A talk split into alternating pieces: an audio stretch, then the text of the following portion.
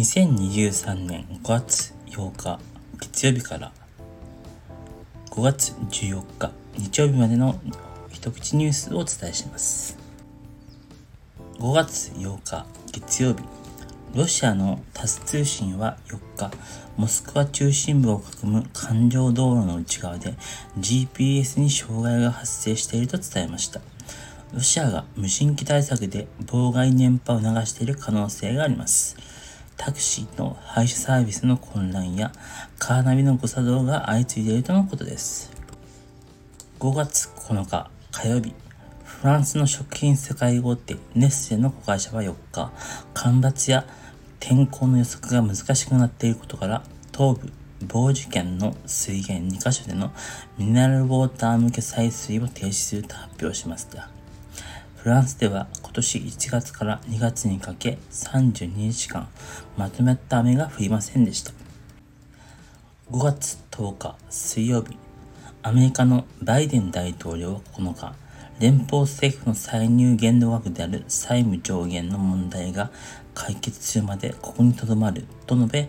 19日から21日に広島で開かれる G7 先進7国首脳会議サミットを欠席する可能性をしました。そして、その後、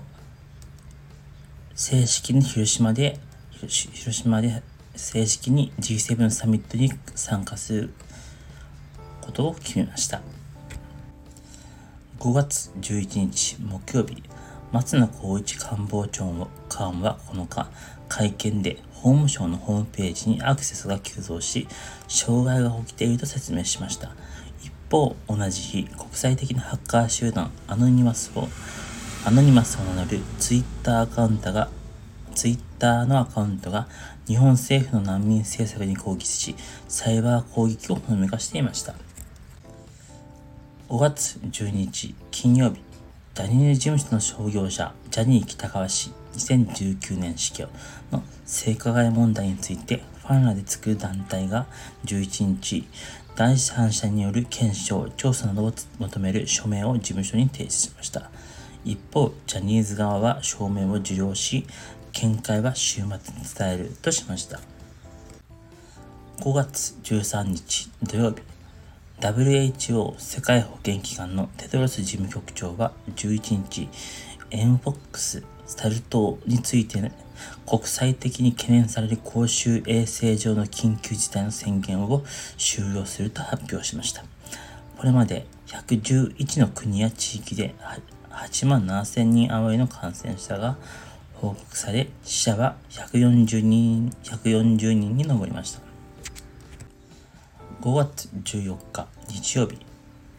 ジャニーズ事務所の前の社長、ジャニー喜多川氏の性加害問題について、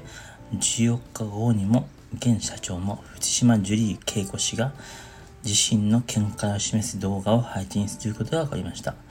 これに先立ち、川野岡本さんがジュリー社長と2時間面談したと伝えられています。以上、今週1週間のニュースをお伝えしました。